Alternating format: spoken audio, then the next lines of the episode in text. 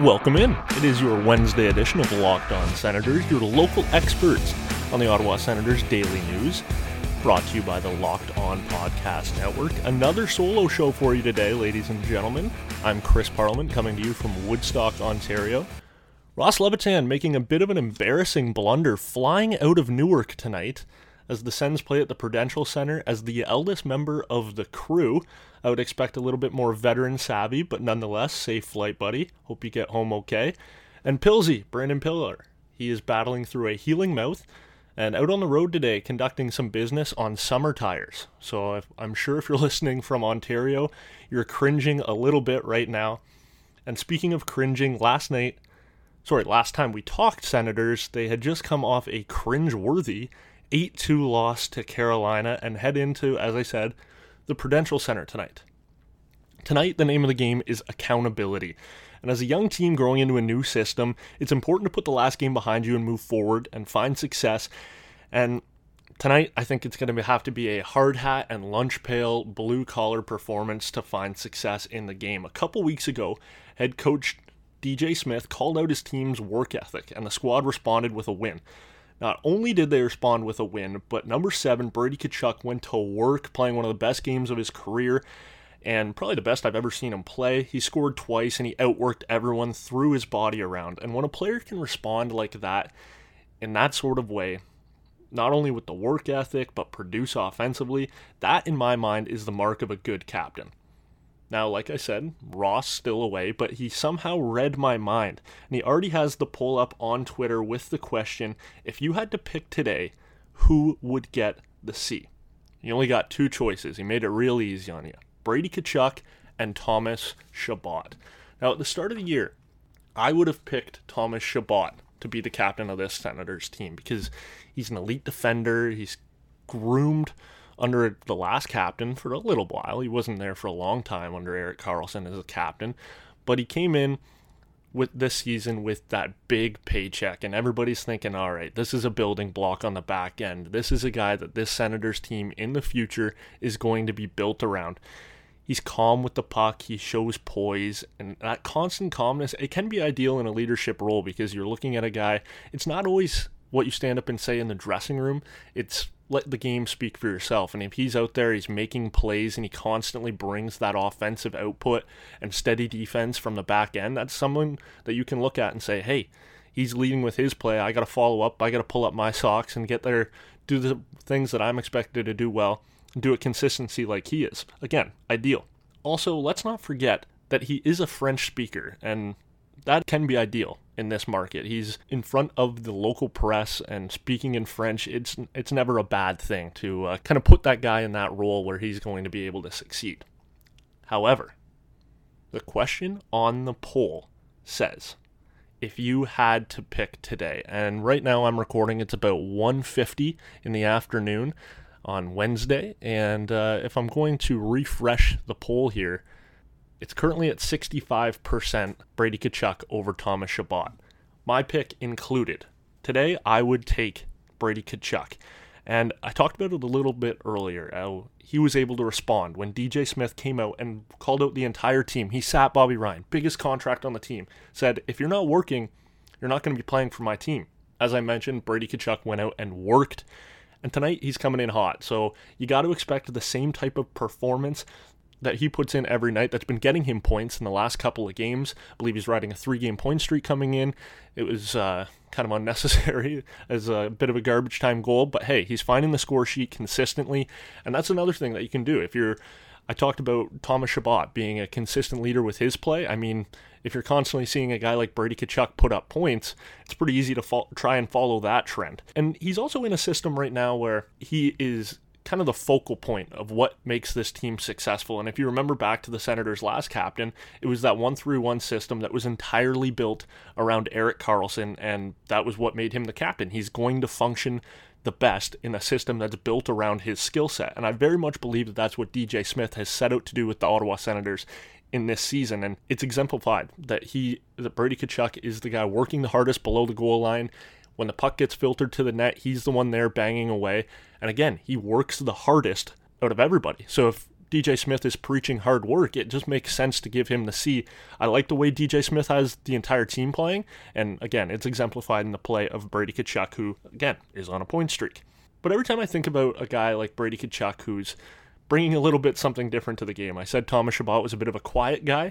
Brady Tkachuk is the exact opposite of that, and we often joke, and Ross has tweeted from the account a couple different times that the NHL is kind of doing us a disservice by not having a solo camera on Brady Tkachuk because of the shenanigans he gets up to on every single night, every time he's on the ice. He's funny on the bench. He's always got guys laughing. He's got a screwdriver in the side of the head, making GIF of the year probably in the NHL last year. And it's a guy that's always engaged, that keeps other guys around him excited too. And I always think back when I see guys jawing away on the bench constantly to something Ray Ferraro said one time that really kind of stuck with me. When he, he was in his playing days, he was a, although he was a smaller guy, he was always running his mouth, constantly going. And he said he had countless coaches and referees and other players just turn around and tell him, "Shut up, Ray. Just stop."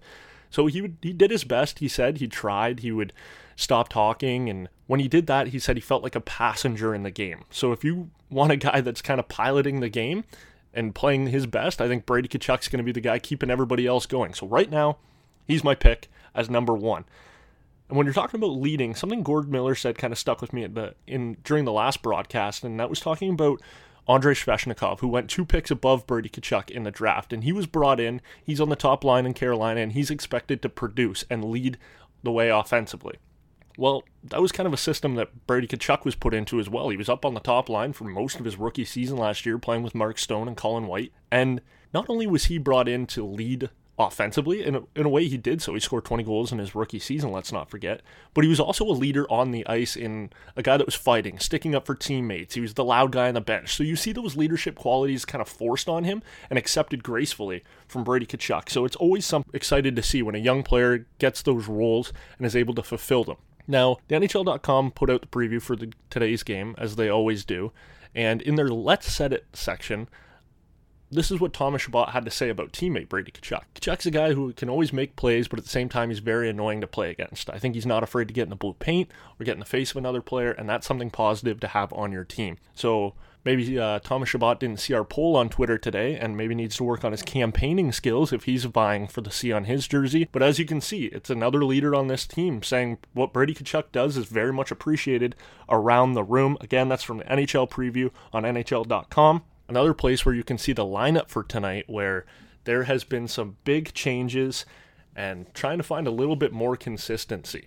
Now, fellas, let's talk about consistency and confidence. And when it comes to confidence in bed, BlueChew.com that's blue like the color blue. Blue Chew brings you the first ever chewable with the same FDA approved active ingredients as Viagra and Cialis so you know that they work. You can take them at any time, day or night, even on a full stomach, and since they're chewable, they work up to twice as fast as a pill so you can be ready whenever the opportunity strikes. Right now, we got a special deal for our listeners. Visit bluechew.com and get your first shipment free when you use a special promo code MLB just pay $5 shipping. Again, that's B L U E Chew.com, promo code MLB to try it free. Blue Chew is better, cheaper, faster choice, and we thank them for sponsoring this podcast. Now, getting back to the lineup where consistency is trying to be found up the middle of the ice, but today you're not going to see consistent lineup from the last time the Senators took to the ice because there's been lots of movement. Yesterday on the show, we talked about Logan Brown coming back into the lineup,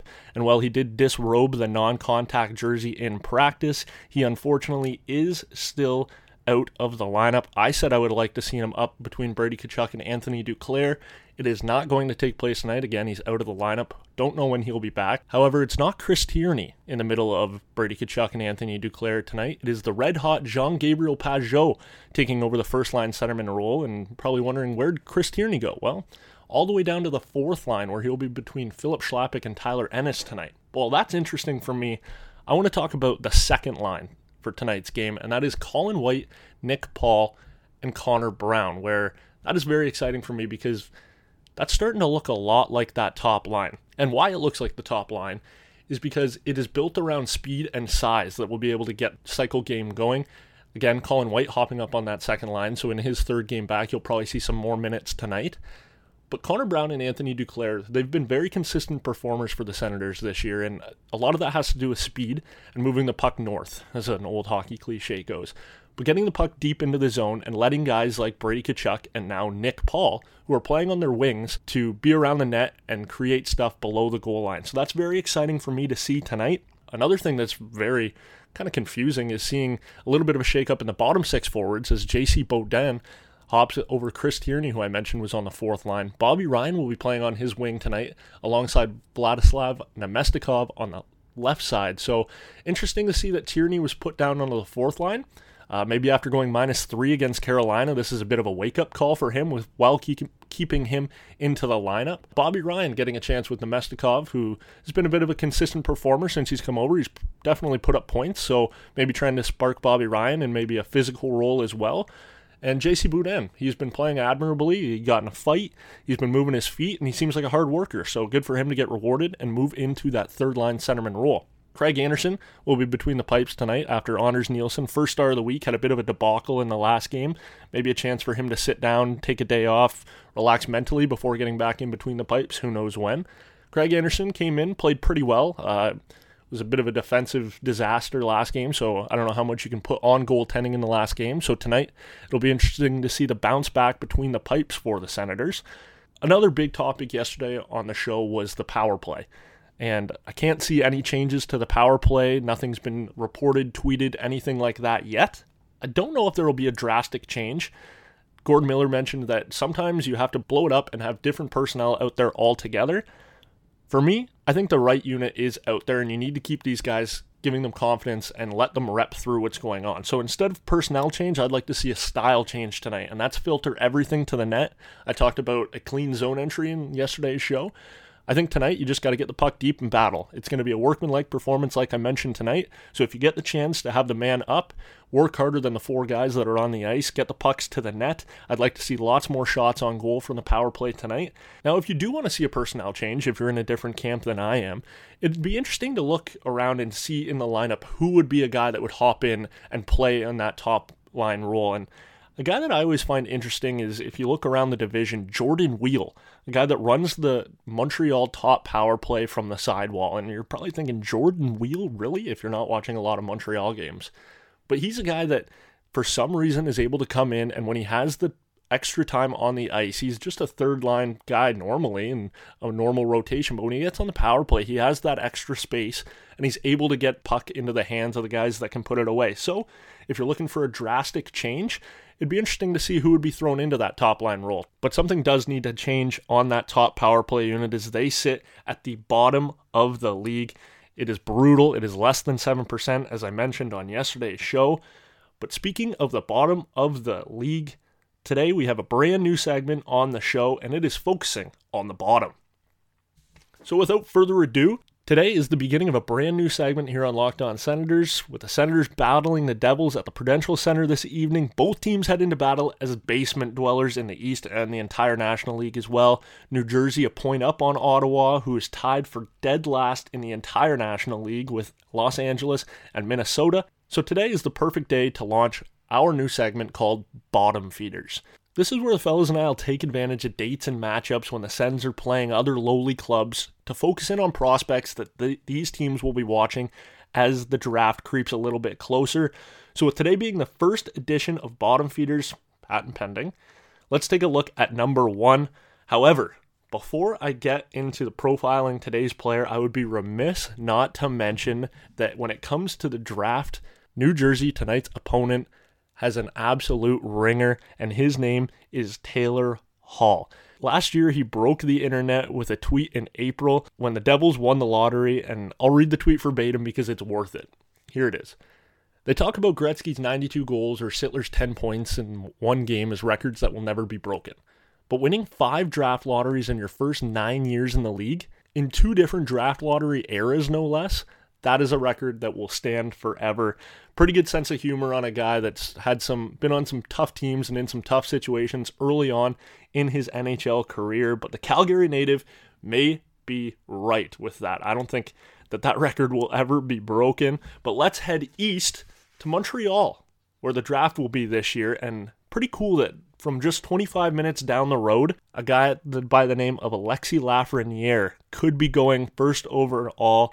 That would make him the third ever Rimouski Oceanic to go first overall. Everybody remembers the 2005 draft with Sidney Crosby, where he came out of Rimouski first overall. And let's not forget about Vinny Lecavalier, who also went first overall in Rimouski. So, interesting to note about Alexis Lafreniere. He was just 26 days too young to be drafted last year. And what's impressive is a lot of people think he would have been up against Jack Hughes for the first overall pick, even though Jack Hughes is almost a full calendar year older than him.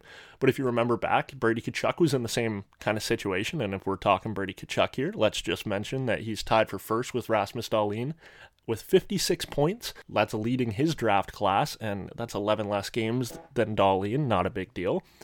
But back to Lafreniere where he is n- no stranger to number one. And uh, his hockey resume is littered with the number one. In 2017, he was the first pick in the QMJHL. In 2018, he was the top rookie in the CHL. And in 2019, he was the top player, so number one in the CHL. So lots of number ones going around here.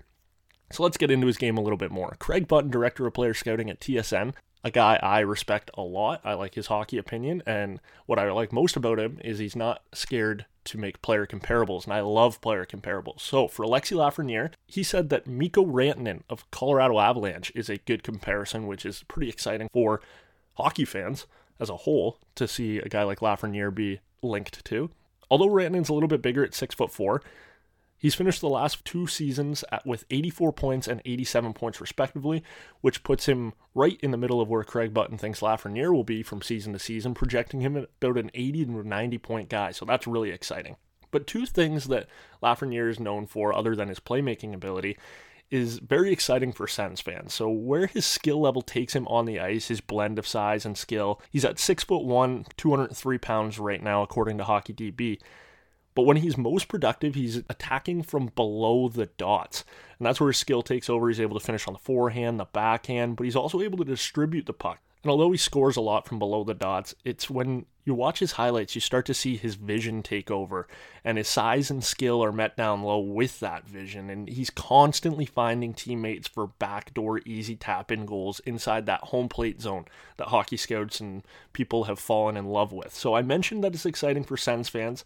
And as a projected top line winger, this is why I think it's exciting because if you can see him up there alongside Brady Tkachuk, giving Brady tap in goals and filtering everything towards the net, that's very exciting and a re- recipe for a perfect storm for Senators fans. So, another reason I think that the Senators are finding success this year is their forechecking so effectively. And this is another part of Lafreniere's game that makes him stand out. He's very good at reading plays, and then his speed allows him to jump plays and get on defenders quickly and turn pucks over and and get offensive opportunities going the other way. So, with that being said, I don't think anybody appreciates good quality turnover numbers more than Sens fans. And I'm sorry to bring up Mark Stone. I know that that wound is still raw. So, moving on quickly here to get away from that sad time in Sens history.